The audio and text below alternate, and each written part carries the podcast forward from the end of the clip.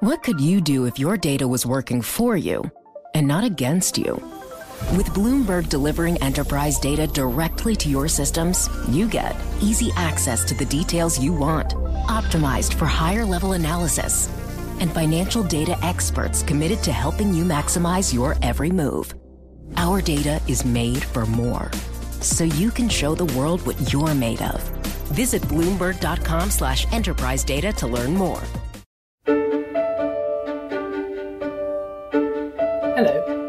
To Stephanomics, the podcast that brings the global economy to you. I want to start this series with a story about tennis, or more precisely, the All England Lawn Tennis Club in Wimbledon. When the Wimbledon Championships were cancelled earlier this summer, a lot of tennis fans and sponsors were pretty upset. But someone who probably wasn't so unhappy was the person who persuaded the club many years ago to take out something called pandemic insurance. The premiums were around $2 million a year, which must have seemed a lot at the time. But that policy meant the club could cancel the championships altogether for 2020 and come out ahead with a total payout of nearly $150 million. Well done, that person. Why do I tell you this? Well, I thought of that number recently when I read about the global pandemic insurance facility which the World Bank set up a few years ago. That programme has also been paying out this year, and the total payments for all of the world's least developed economies will be just over $190 million. So that's 150 million for 22 tennis courts in southwest London, 190 million for the 64 poorest countries in the world. Today's programme is about winners and losers in the COVID economy and the K shaped recovery, the phenomenon we're seeing everywhere where some of the economy is taking off, coming out of this recession, but other parts are still heading down. The director of the London School of Economics, Baroness Minouche Shafik, is going to give me the global picture on that in a few minutes. Why some countries have done a good job of protecting the poor in this crisis, some clearly haven't. I'll also be talking to our China economy editor, James Mayger, about life in China without COVID. They haven't had a case for six weeks. But first, we have a report from Bloomberg senior reporter Shawn Donnan from Cleveland, Ohio, where the gap between winners and losers lately has been very stark indeed. 2020 CVG 6870 BLUS 1 LLC versus Calais Gathings or Gathings. Yeah, hi. Uh, hi, Miss Gathings. How are you? Good morning. I'm fine. And you? On September 4th, nursing assistant Calais Gathings did something many of us have been doing in this crisis. She dialed into a Zoom meeting. Only this one was a little bit more consequential than most. Gathings was joining an online session of the Cleveland Housing Court. She was before Magistrate Mark Wiseman because she was being evicted after falling behind on a $900 a month rent on her home in the city's Mount Pleasant neighborhood. It's I can't. It's out of control. I can't. I just can't. It's it's it's too much. Okay. Um, where, where would you go if you were evicted? A shelter. I have nowhere to go. That's why I need a, a couple weeks to find somewhere to go. I've been looking. I'm, I'm, I'm sorry to ask all these personal questions, but there's a new, a new, uh, a new program going on with the with the government that was instituted by the CDC. So we need to find out some of these questions. Did, did you get a stimulus check? Yeah. You did. Okay. All right. So. Um... Around the same time, and a 20 minute drive west of Gathing's house, tech workers Nathan Hodge and his wife Erica Schulstad were pondering something rather different the finishing touches for the four bedroom house in the suburb of Lakewood that they had snapped up in a booming market over the summer. Let's see. So there's a lot of outdoor space, like a nice big deck and a um, big front porch. Um, we made a list of just like must-haves in our house. One of the one of the things we we like to say is a, a Reese Witherspoon um, porch couch. If you want to understand how the U.S. recovery is reinforcing a legacy of inequality that has often been based on race, those two stories are pretty good starting points. The reality is that the gap is growing between the solidly middle class and the working poor in one of the world's richest economies. In an election year, people talk a lot about political polarization. But an equally consequential and growing economic divide has materialized as well. Think of it as the divide between bread baking America, that's those of us working from home and learning to bake sourdough, and Breadline America, those who are lining up at food banks and joining the growing ranks of the food and housing insecure. A lot of that is the result of who has been hit by the COVID crisis. Lower income Americans working for restaurants and hotels and small businesses have borne the brunt of the job losses. 40% of Americans earning less than $40,000 a year were laid off as a result of this year's crisis, according to the Federal Reserve. And many of those jobs aren't coming back as quickly as others. Housing is also playing a big dividing role in what the economy looks like. Almost half of renters polled by the U.S. Census Bureau in September said they were likely to be evicted in the next two months. A similar survey found less than 20% of homeowners were worried about foreclosure. The shape of the recovery and what that means for the most vulnerable parts of the American population has a lot to do with policy choices. The Fed's response to the crisis Cutting policy rates and pouring liquidity into financial markets has brought mortgage rates down to historic lows. That's fueled a boom in home purchases and refinancings. If you are a homeowner or looking to buy and are able to work from home, your personal corner of the economy looks pretty good right now. That's the current reality in many of Cleveland's predominantly white suburbs and for people like Hodge. It's weird that the housing market is so crazy, but you think about like people want more space and interest rates are historically low.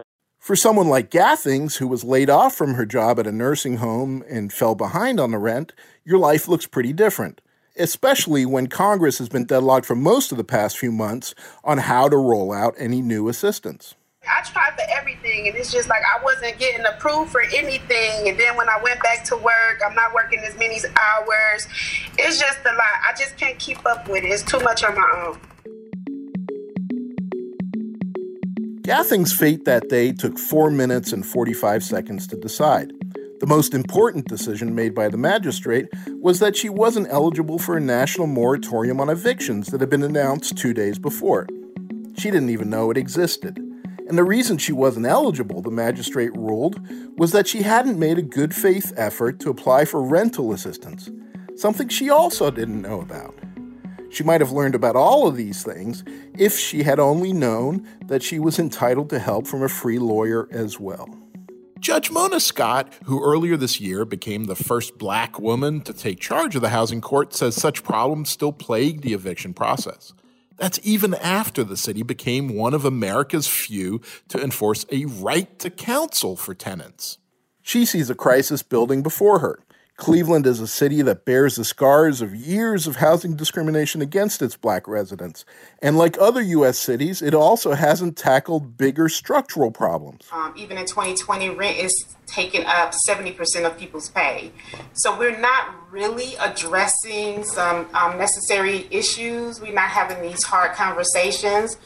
This current economic crisis is also building on the legacy of the last one. Cleveland was one of the epicenters of the subprime mortgage and foreclosure crisis more than a decade ago, and housing activists like Zach Germaniuk will tell you that they are still dealing with the scars. We're one of the most heavily segregated cities in the country, and quite frankly, real estate is really at the centerpiece of that uh, that tragic history. Hodge and Schulstad saw their new house three hours after the listing went online. They made an offer an hour later and discovered that there were already a half dozen others. They ended up pleading their case in a letter and raising their bid to $10,000 over the asking price. Importantly, the final price that they paid was more than double what the previous owner paid for it in 2011. Julie Wiest is a real estate agent who specializes in some of Cleveland's western suburbs. Cleveland's really strong. I mean, you're going, you know, downtown market, people are buying left and right, um, all the way out to the suburbs. You know, it's really the um, pandemic has really not slowed anybody down. In some predominantly black zip codes of Cleveland, however, prices have tumbled by a fifth or more over the past year. Activists say that decline is caused in part by another phenomenon born in the last crisis house flippers and out of town investors. The home Gathings lived in until she had to leave at the end of September is a prime example. In one two year stretch, the house sold seven times, including four times in just one month last year. Its current owner is an anonymous shell company called BLUS1 LLC. But dive into public records and do a little sleuthing, and you end up talking to Thibault Guéant. He's a French real estate agent, and he runs a Miami based company that specializes in selling Cleveland houses to French investors.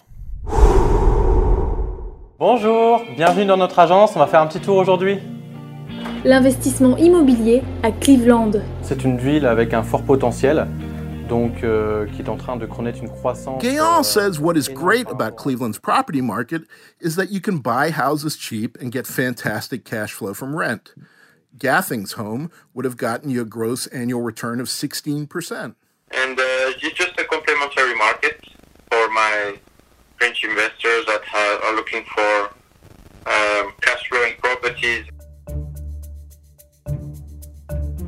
Housing activists don't see it quite the same way. They argue the out of state investors have actually contributed to the economic decline of Cleveland's East Side neighborhoods. At the same time, they're inflating rents. Germaniuk is a housing lawyer who works in the Slavic Village neighborhood, which has seen its own influx of new absentee landlords. He says they are often more focused on cash flow than what's happening to their properties or the community around them. That ends up hitting neighbors who do care, eventually forcing them to sell into a skewed market. I think a lot of times people find that, you know, the house that they had, you know, put so much time and money in, fixing it up, they put umpteen, you know, tens of thousands of dollars, they redid the roof back in, you know, 2003, they did, you know, all this stuff, and they find out, hey, guess what, that that that house that you care so much about is worth fifteen thousand dollars. The churn certainly hasn't contributed to an appreciation in the price of homes like the one Gathings was evicted from. It reached a peak value of $93,000 in 2004 after nearly a 30 years of ownership by just two families, according to property records. By the time Guéant's French investor bought it last year, that value had slumped by a third. Which brings us to the current crisis and how many people worry it isn't done yet when it comes to the Cleveland or the broader U.S. housing market. So far, neither have been hit by the wave of evictions many have feared. In Cleveland's case, that is largely due to a rental assistance program that is running out of money, according to Kevin Novak, who runs CHN Housing Partners, a community group and developer that oversees the program. I'm not sure that we're going to get through the end of the year with what we have available for our three months of emergency assistance. Yeah. Um, it seems to me like this is a crisis that's going to go beyond the end of the year. The national moratorium announced in early September did not come with any new funds for rental assistance, and it did not include any measures to forgive tenants their debts, which means landlords are watching the past due rent bills pile up.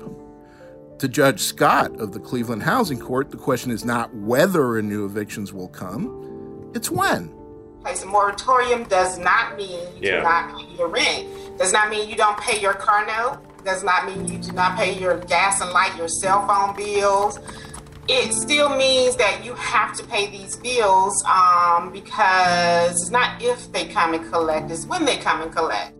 When that new wave of evictions does come, it will have other consequences as well. One recent study of thousands of evictions in Cleveland found they resulted in not just housing instability, but children missing more school, and kids and families that are evicted also being tested less often for lead poisoning, a persistent problem in the city. Meanwhile, homeowners in better off suburbs can look forward to a property market fueled by low interest rates for some time. The Fed in September indicated it expected not to raise rates until 2023, which is when it expects things to get back to normal in the U.S. economy. But for those hard pressed neighborhoods on the east side of Cleveland, getting back to normal would not be much to celebrate. For them and countless neighborhoods like them in today's America, that would mean just lagging ever further behind. For Bloomberg News, I'm Shawn Donnan.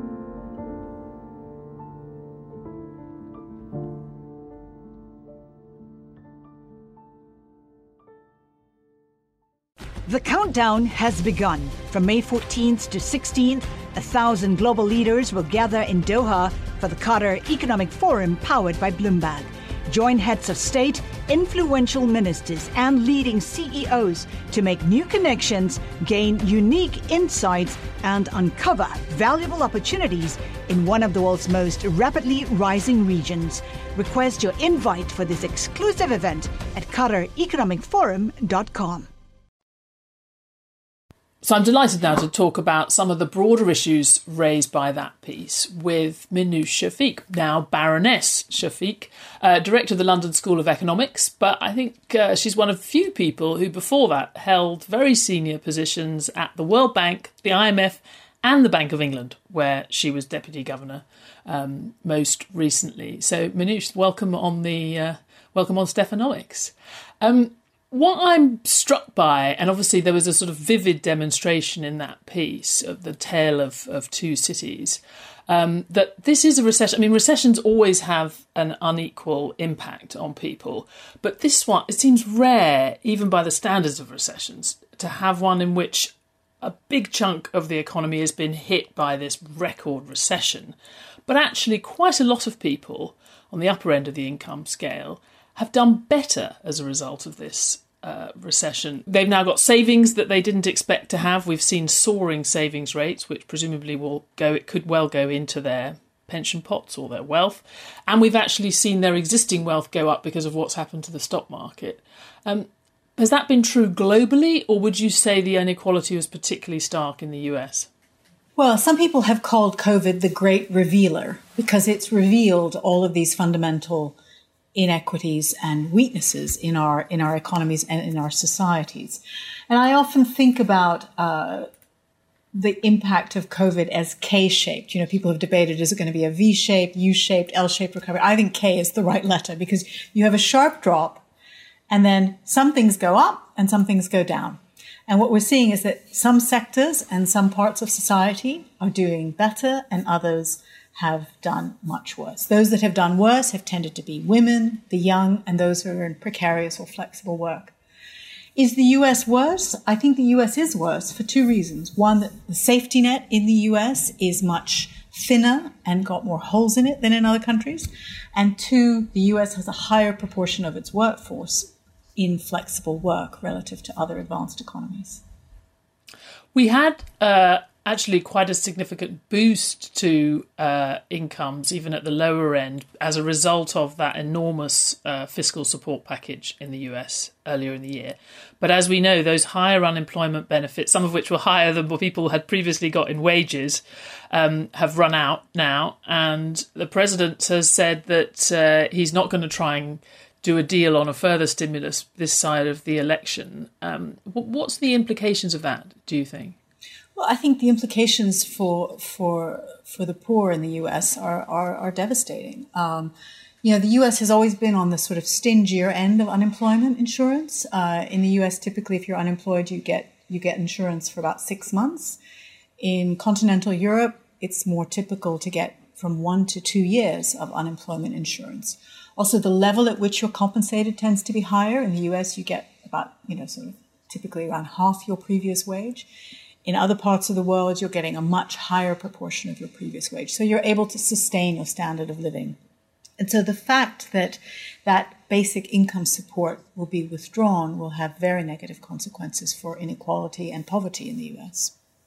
And we've heard uh, the the head of the Federal Reserve actually warning about the, the pace of the recession, the re- recovery itself facing a threat from that that you could have this sort of double dip that's entirely produced by by policy i wonder i mean in your in your previous um, very illustrious uh, jobs you have spent quite a lot of time advising countries on policies developing and developed if you're sitting in I don't know the UK Treasury now or uh, chancelleries across across Europe. How does the sort of unevenness of the impact of the virus and the recession affect how you think about the recovery? Because countries are trying to think about how to help countries grow out of this, but they're still living with COVID. You know, the initial reaction was to just put a bottom on people, put a floor on people's incomes, and the f- things like furlough schemes, unemployment insurance. Those were all ways to just keep people supported in the early stages. But I think we're, we're moving to a, to another stage in which there must be much greater differentiation. And we know that some jobs will disappear permanently. You know, I don't think anyone's going to be ordering new airplanes for major airlines anytime soon, for example. Uh, and we know that things like retail, the retail sector will change fundamentally. We were already seeing that starting to happen. We know that's likely to be permanent. And so we can't go against the grain of those big economic structural changes, but we have to, we have to basically support people through the transition to move to jobs which are going to be in those parts of the economy that are growing. And other countries manage this. Uh, you know, I always hold Denmark up as a fantastic example. They spend 1.7% of GDP on reskilling workers. That's in normal times, not even with COVID. Uh, most countries spend one one hundredth of that.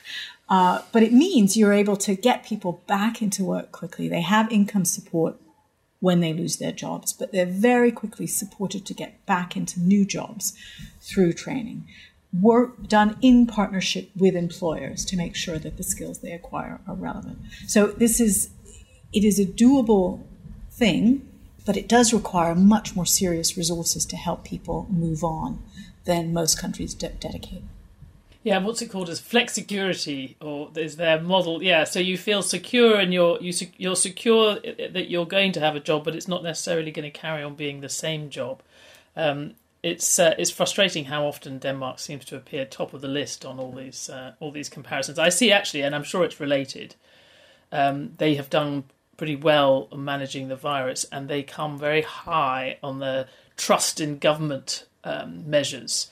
Um, and of course, those two things go together, and we are not seeing them go together um, in the UK. Absolutely, and, the and, they they also rank top of the list on happiness. So it's sort of you know it's all a virtuous cycle. But people, I think that is part of the the legacy of COVID is that all of you know people are carrying too many risks on their own, risks of unemployment, risks of ill health, uh, and one of the solutions to this is to share those risks more widely in society. And, and it's not just socially desirable, it's also economically more efficient.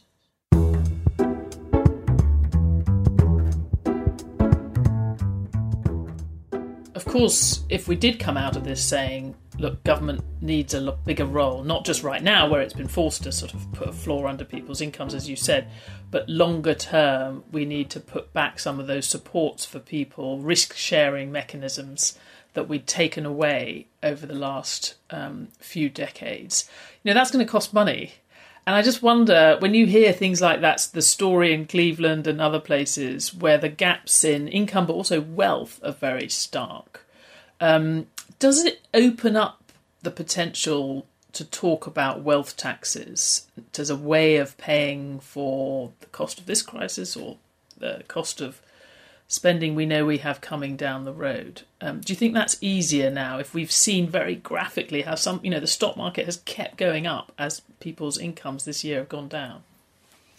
No, wealth inequality has gotten very, very extreme, and this has gone up the political agenda. I think you know there are three ways you can tax wealth. One, you can tax it when it gets passed to the next generation through inheritance tax. Two, you can tax it things like capital gains and dividends. Uh, and that's also very common. Uh, most countries have some kind of inheritance tax and some kind of tax on capital gains. The thing that's really difficult and which people are debating much more now is taxing the stock of wealth, uh, which people have accumulated over the course of their lives. There's only four countries in the world that I'm aware of that have that try and do that. Norway, Spain, Switzerland, and Colombia. Many other countries have tried and failed and change their minds. So Finland, France, Iceland, Luxembourg, the Netherlands, Sweden have all attempted to tax the stock of wealth and have found it too difficult. Mainly because, frankly, the wealthy and their accountants are very good at evading wealth taxes. So you've got lots of grief and very little revenue. And so while I think politically wealth taxes might be part of the solution to the current fiscal challenges, I think in the end, broad based fairly designed taxes with few loopholes uh, are much more likely to be able to sustain a, a, sort of generous, effective social safety net in those countries. Hmm. Well, we shouldn't. I shouldn't let you go without talking a bit about the rest of the world, about the developing world, because um, the gaps that we're seeing there, particularly in the sort of level of support that governments are able to provide in response to this recession, obviously much larger even than we're seeing um, in most parts of the US. I mean, I was looking at numbers the other day. I mean, the poorer countries have largely not suffered a lot of COVID deaths, and you know, the much much higher population of the developing world still seeing a total number of deaths um, much uh, lower or on the same order as the the developed world. But they've got completely hammered by the global downturn. You know, what's what are the priorities? What can the rest of the world? What should the rest of the world be doing about that? Yeah, I mean, you're absolutely right. The the good news, partly because of demographics, because they're younger populations, the death rates have been lower, but the economic consequences have been devastating. The good news on the economic side is that most developing countries now have mechanisms in place to transfer income to the poorest households very effectively. So, more than 100 developing countries now have cash transfer schemes where they can get small amounts of money in, onto the mobile phone banks, bank accounts of poor people very quickly. And so from Egypt to Ethiopia to Tanzania to, to Peru, uh, those systems have worked really pretty well. So the mechanisms have been there. The problem developing countries have is they don't have enough resources to, to put through the mechanisms. And that brings us really to the problem of the global financial safety net and how for rich countries, you know, there have been literally trillions spent to to support the economy during this crisis. For poor countries, that just hasn't been possible, and there hasn't been anywhere near an adequate international response in terms of providing financing to the poorest countries to help them cope. Baroness Shafik, thank you so much for joining Stephanomics. Pleasure. Thank you, Stephanie. What could you do if your data was working for you and not against you? With Bloomberg delivering enterprise data directly to your systems, you get easy access to the details you want, optimized for higher level analysis, and financial data experts committed to helping you maximize your every move. Our data is made for more, so you can show the world what you're made of. Visit Bloomberg.com slash enterprise data to learn more.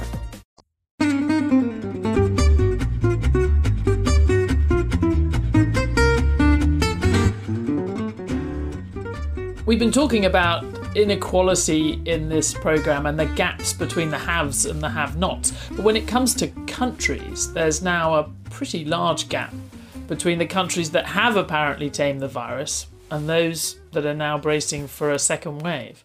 So, for this last part of the program this week, I wanted to give you a sense of how the other half lives. Visiting a place where hundreds of millions of people are going on holiday this week, travelling, meeting family, going to the movies all the things we might dream of doing without a care in the world when this pandemic is finally over. But it's not a dream. It's happening right now, this week, in China. And here to tell us more is Bloomberg's China economy editor, James Mayger. James, I guess you should tell us a bit about how special this week is in China and then what's actually been happening. Well, this week is a big, a big holiday week. The first of October this year was is China's National Day, of course, and then it was also the Mid Autumn Festival, which is a big, it's kind of like Thanksgiving in the US. Families get together, people gather to to celebrate the, the, the festival. Those two both fell on the same day, and so there's a, a week long period of holidays this uh, for the first week of October. And and as you said, hundreds of millions of people are traveling across the country. People are taking this week off to go to the movies, go shopping, go on holidays to the beach, that kind of stuff. So it's it's a massive week for for tourism, and it's a massive week for for you know for for shopping and, and going out. And of course, there's been quite a lot of discussion in the States and the, across Europe about whether or not Christmas is going to be cancelled this year. Certainly, a lot of talk about how the limits on numbers and uh, constraints on hospitality, all the things we've grown used to, are going to affect our ability to celebrate Christmas or, or Thanksgiving.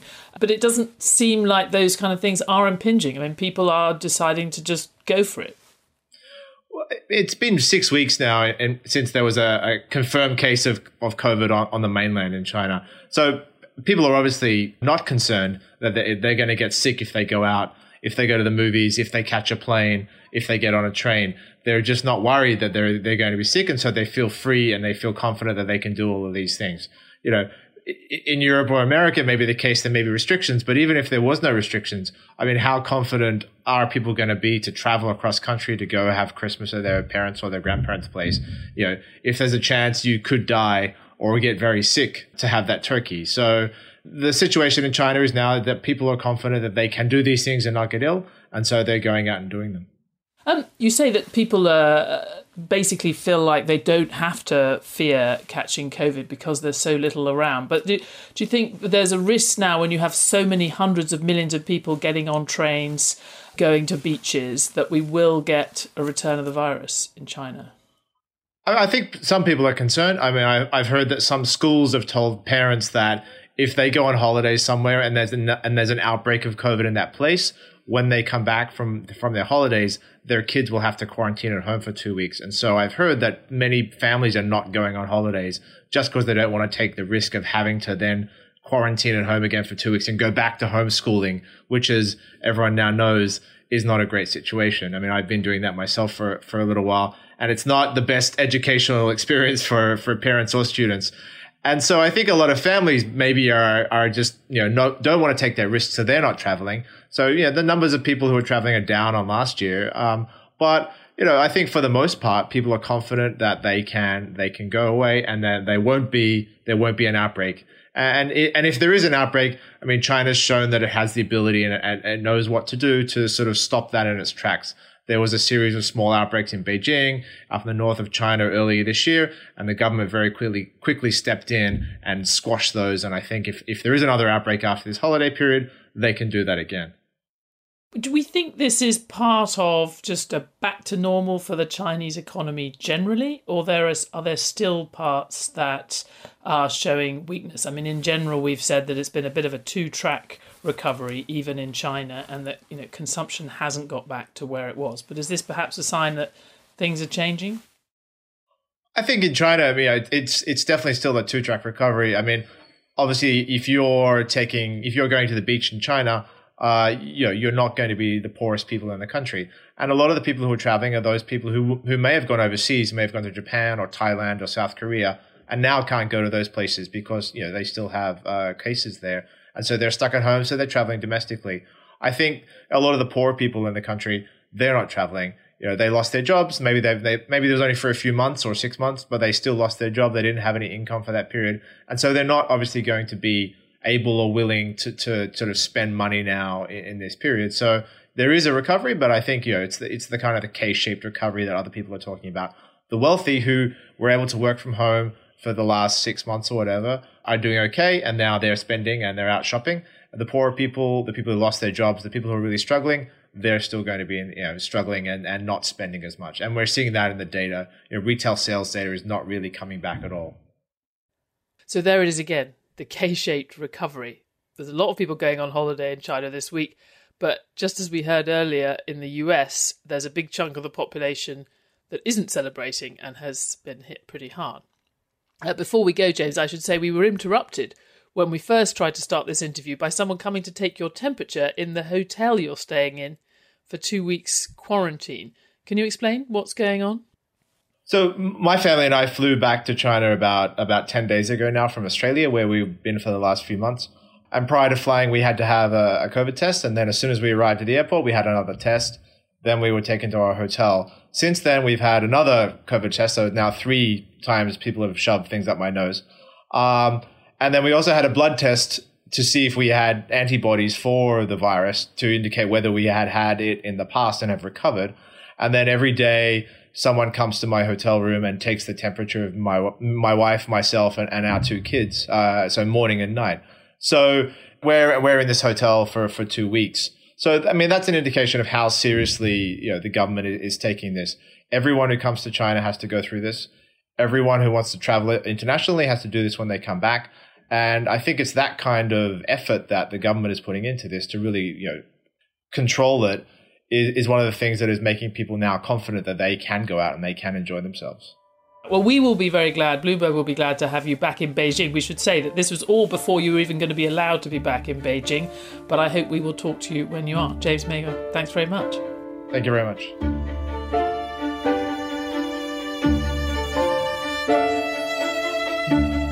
For listening to Stephanomics. I should probably go back to that story about Wimbledon because it's not entirely a happy ending for the All England Lawn Tennis Club. After they had that big payout this year, the head of the club has confirmed that it, he's not expecting the club to get pandemic insurance at any price for 2021. We'll be back next week with more on the K shaped recovery around the world and more on the ground reporting and analysis. Remember, you can always find us on the Bloomberg Terminal, website, app, or wherever you get your podcasts. And for more news and analysis from Bloomberg Economics all the time, follow at Economics on Twitter, and you can also find me on at My Stephanomics. This episode was produced by Magnus Henriksson. Shawn Donnan's report from Cleveland, Ohio was based on an article for Bloomberg Business Week, which was edited by Robert Friedman and Christina Lindblad. Special thanks to Baroness Minouche Shafik of the London School of Economics and James Mayger. Lucy Meakin is the executive producer of Stephanomics, and the head of Bloomberg Podcast is Francesca Levy.